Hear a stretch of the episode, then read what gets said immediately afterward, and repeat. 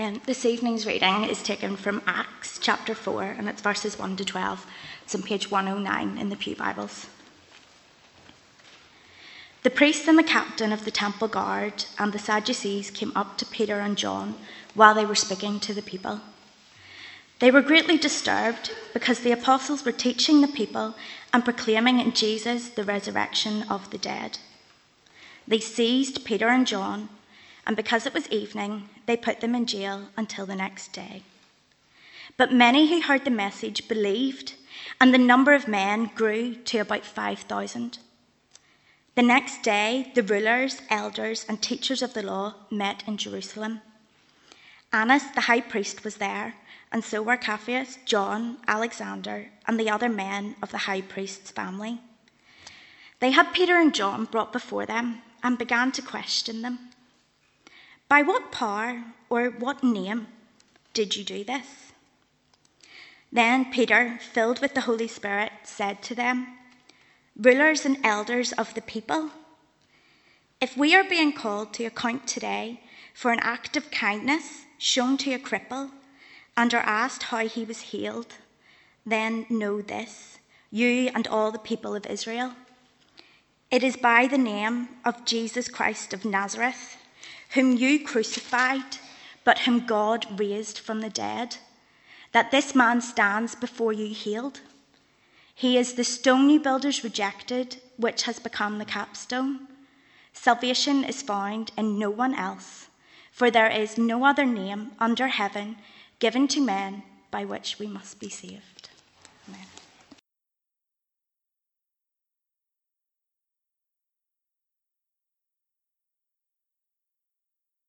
Well, our thanks to Katie, to Mark, to the musicians for um, the lively and yet sensitive, and those two words don't always go together, uh, opening of our service tonight. Uh, I enjoyed the first few songs so much that I had to stop the last, and now I'm having to lubricate the old fruit.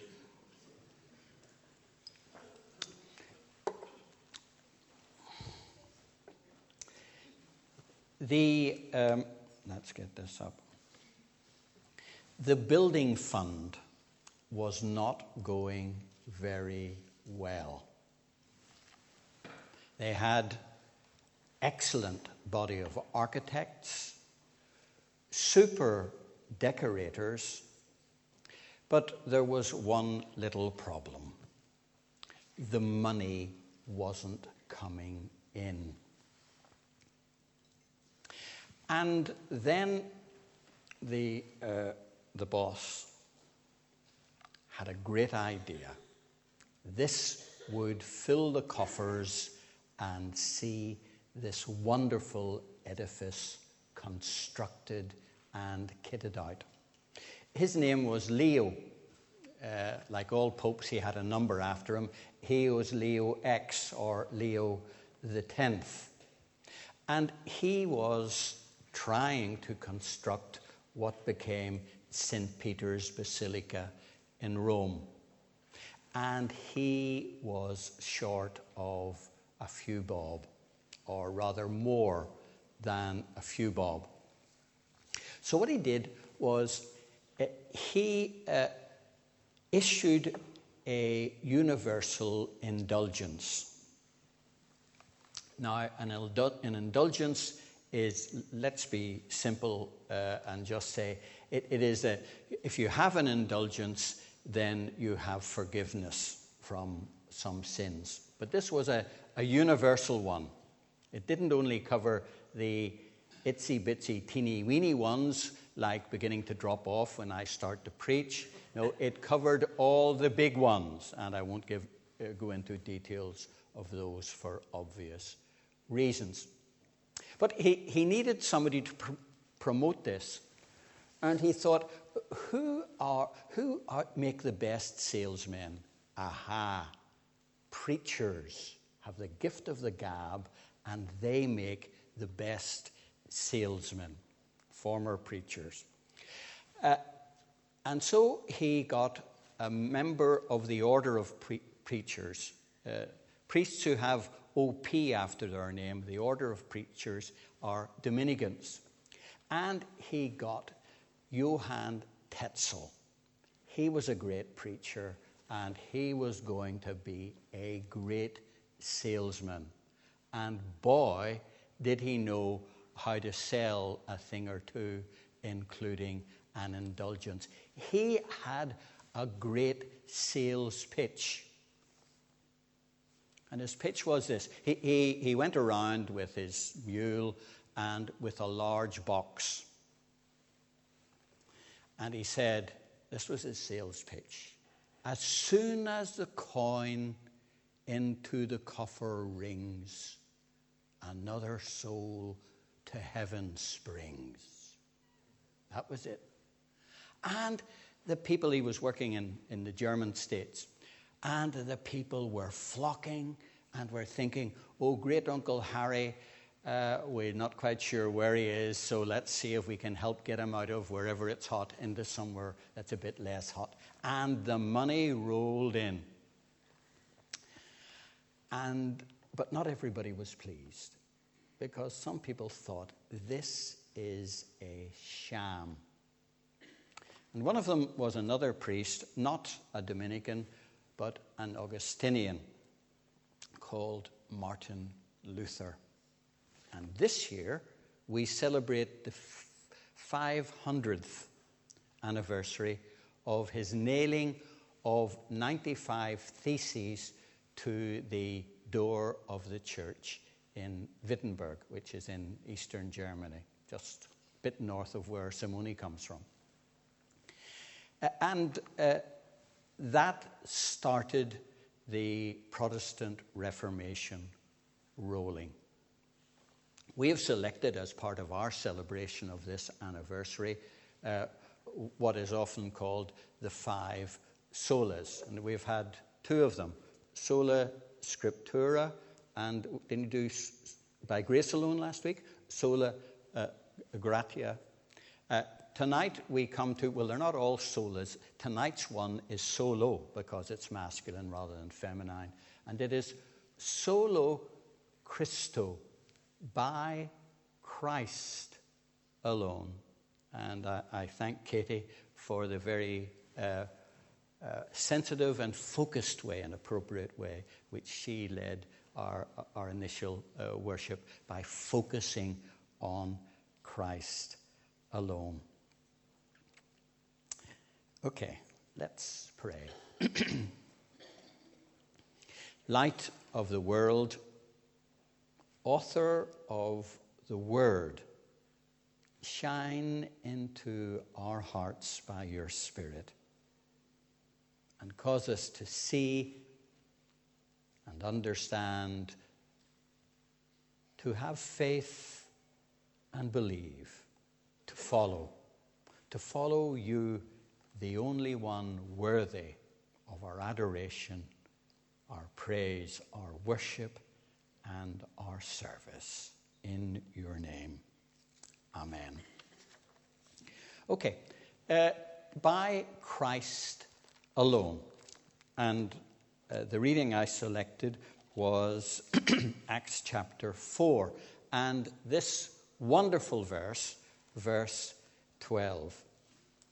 Salvation is found in no one else, for there is no other name under heaven given by men by which we must be saved. Christ alone was first uh, expressed in the scriptures in the context of salvation.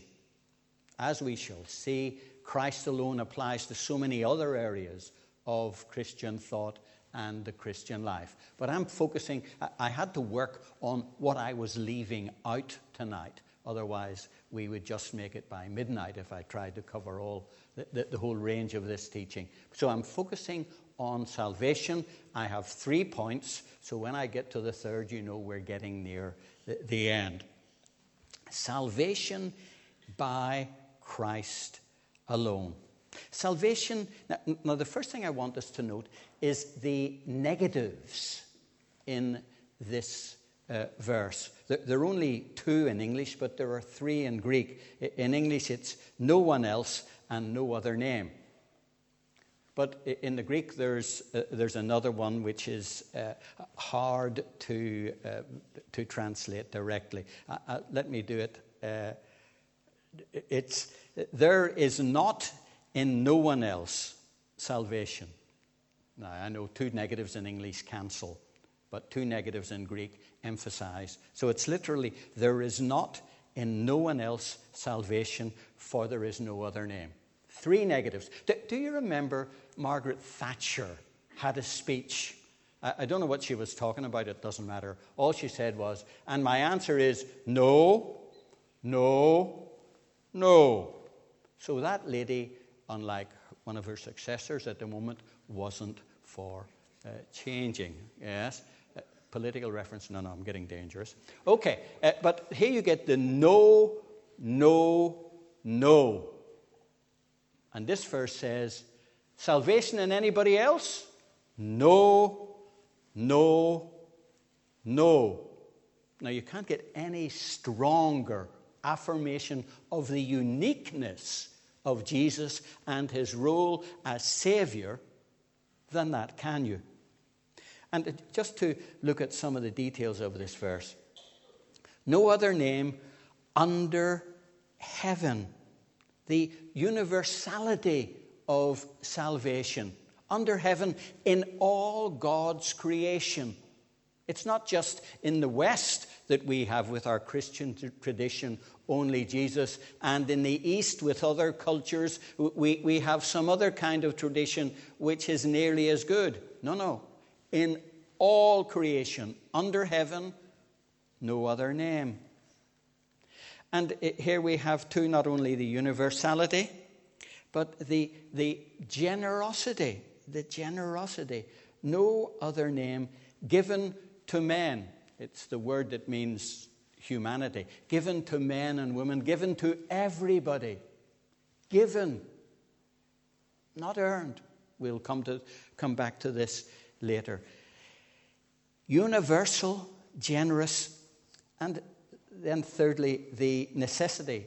Uh, Damien, when you get down to uh, Drogheda, there's three good points for you on this one. Uh, exclusivity, no, no, no.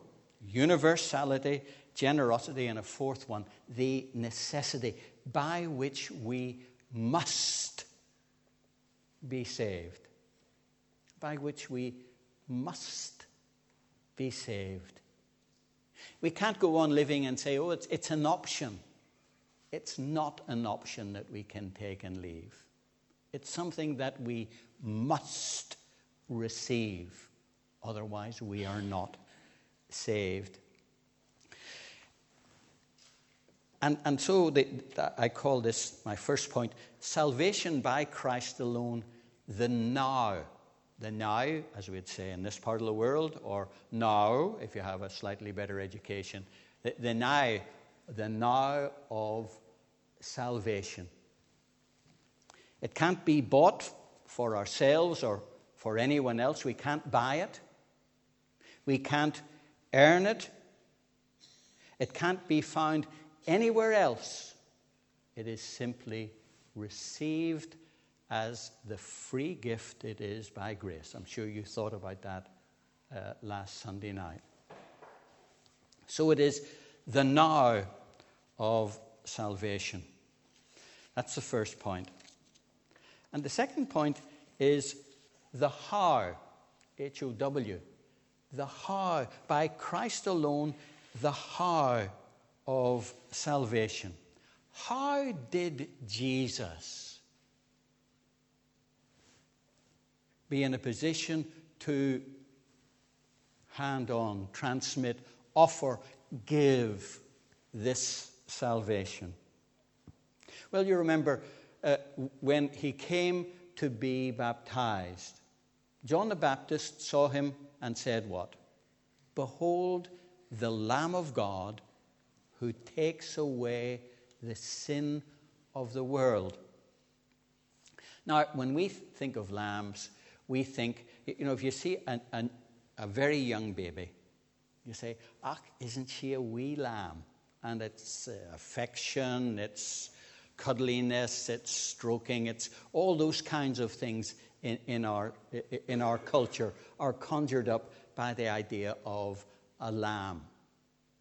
But in the culture of the day, the culture of the Jewish people, a lamb people immediately thought of not cuddliness and lovely little bairns, they thought of sacrifice. The sacrificial lamb who, in some way, took away the sin of the world. And that's so we have the comment of John the Baptist.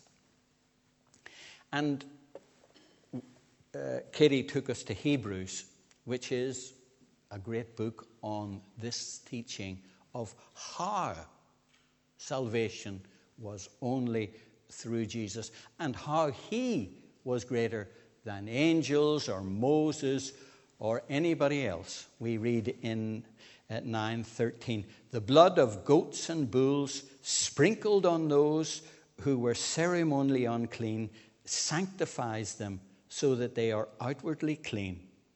And then the author goes on how much more will the blood of Christ who offered himself unblemished to God cleanse our consciences from acts that lead to death. Jesus was the unblemished lamb, the perfect sacrifice. You, you, you, get it in various other passages of Scripture. Here's just one other in 1 Peter. For you know that it was not with perishable things such as silver and gold that you were redeemed, but with the precious blood of Christ, a lamb without blemish or defect.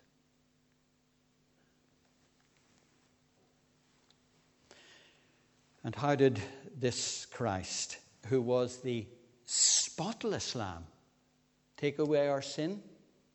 Well, he was the perfect sacrifice because he lived the perfect life. And as Hebrews goes on to point out, didn't have to offer. He was also the high priest. So he was not only the sacrifice, but he was also the one who offered the sacrifice as high priest. And because he didn't have sin, he was the lamb without blemish. And because he didn't have sin, he was the high priest who didn't have to offer a sacrifice for himself. And what did that mean? That means that he didn't have to offer the sacrifice more than once. Once for all, the perfect sacrifice was offered on Calvary. There was no other good enough to pay the price of sin. How many of us were brought up on that hymn of Mrs. Alexander? He only could unlock the gate of heaven and let us in. By Christ alone, the spotless Lamb, the sinless priest, the single sacrifice, the how of salvation. And lastly, we come to my third point which is the wow of salvation. How many of you have got there before me? No? The wow of salvation. I was startled uh, at the beginning of worship. You, you, got me up and going, I'm telling you. Uh, it was good stuff. Uh, uh, uh and why we were praising, because all worship should be wow. Is God like this? Does he accept the worship that I can offer?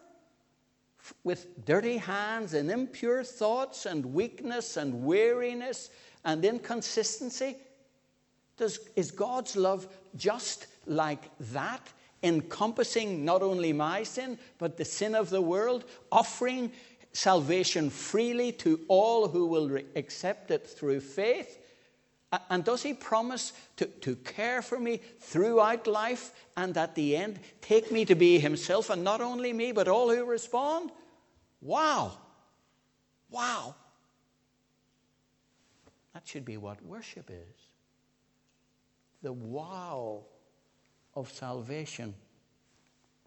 And let me just read on the wow side uh, a little bit from Colossians, because he was the only Son. God so loved the world that he gave his one and only Son, only Jesus. One and only. The AV talks about only begotten. One and only Son. And in Colossians chapter 1, we read these verses 15 and following. He, that is Jesus, is the image of the invisible God. Remember, uh, Philip said to Jesus, Lord, show us the Father and we'll be satisfied. John 14. And Jesus said, Whoever has seen me has seen the Father. When we want to see the invisible God, who do we look at? We look at Jesus, who is the perfect image of the one who cannot be represented by images, the Lord Almighty.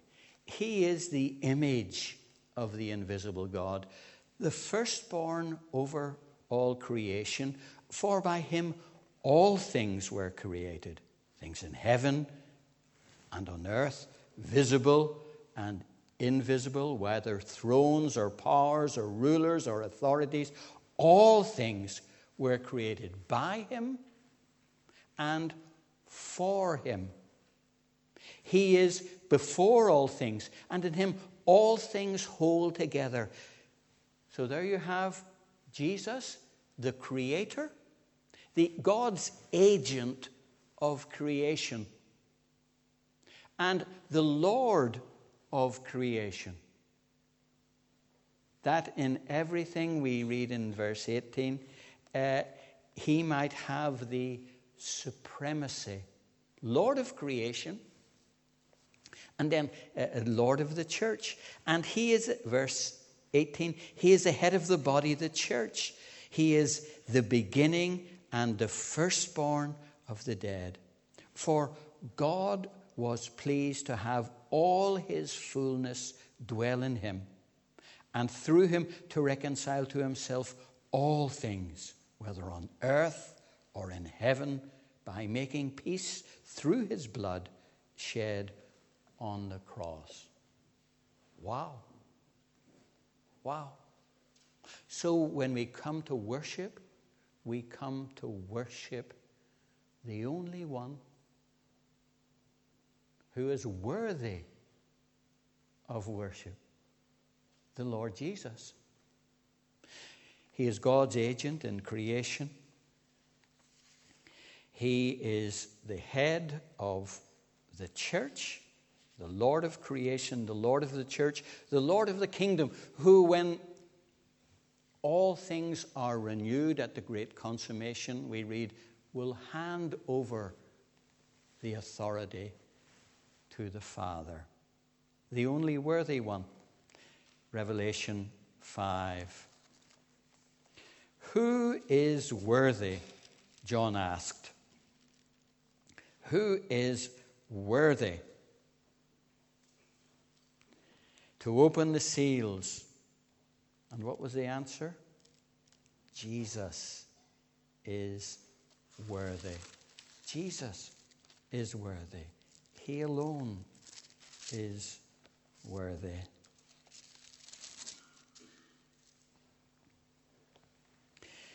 The uh, living creatures sing day and night Holy, holy is the Lord God Almighty who was and is and is to come.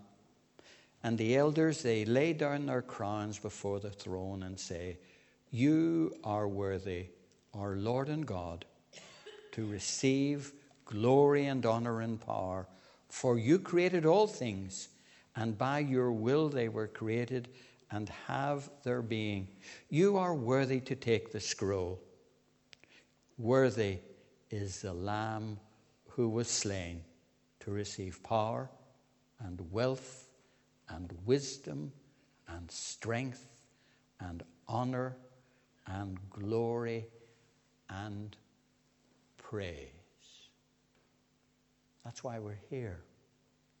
To, with the Spirit's help, offer acceptable sacrifices of praise to the only one who is worthy.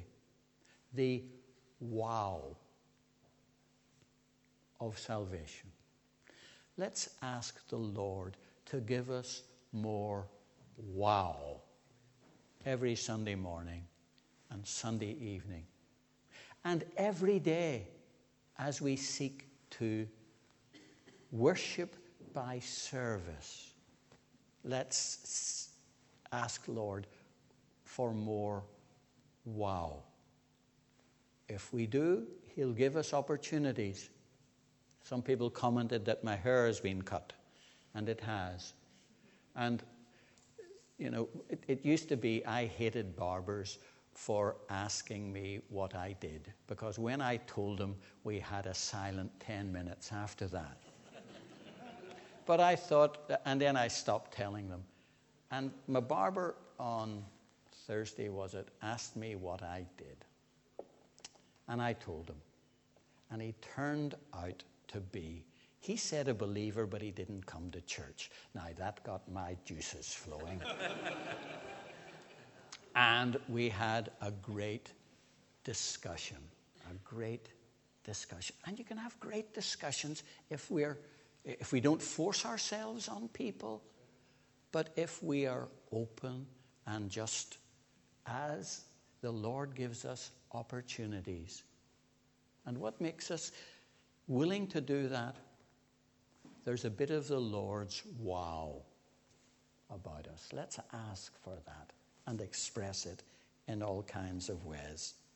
And worship Him, well, it doesn't always mean being as lively as we were tonight. Although I regretted that my old throat wouldn't let me join in some of the later hymns, and I was humming. Katie, I know, was praying for me because I wasn't singing. That, that was the old throat. So sometimes the wow is when we're calm, when we're quiet, when we are burdened, when we're more meditative. But the wow has to be there. And when I finish shortly, I'll pray and we'll all pray that the Lord will give us more of that wow. To worship with awe and reverence, to worship with praise and delight, to continue faithful. And perhaps some of us need to be challenged not only about the how and what the Lord has done, and the wow and how we respond, but the now. We need to be challenged because we haven't received the Lord's salvation. We are still trying to do it ourselves. And if we have to think, well, we say, I'm a lot better than so many people, Lord, I know you, will you'll let me in. Don't you believe it? Don't you believe it? You've heard the gospel call so many times. Have you responded? Or do you need to come back? Have you lost the wow? Have you grown cold? Is your spirit not where it should be? Do you need the Lord's fresh touch? We are to respond. So, thinking of Jesus, the only Son, the only Savior, the only Lamb, the only great High Priest, the only one worthy of praise and honor and glory. Thinking of Him, let us pray.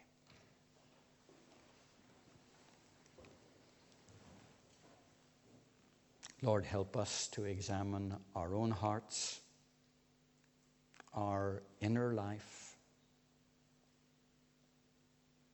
our life outside this place, beyond Christian fellowship, when there's not much of the wow of Jesus evident. Lord, have mercy upon us. Your Spirit is convicting us. And so enable us, help us, lead us to respond as you would have, to embrace you in faith, trusting you as Lord and Savior and repenting of our sin, to return to you again after a period of wandering or to find a fresh refreshment and a new impetus to be seen in praise, in worship, and in daily service. Work your work in each of our lives tonight, we pray. And to Him and Him alone be all the glory. Amen.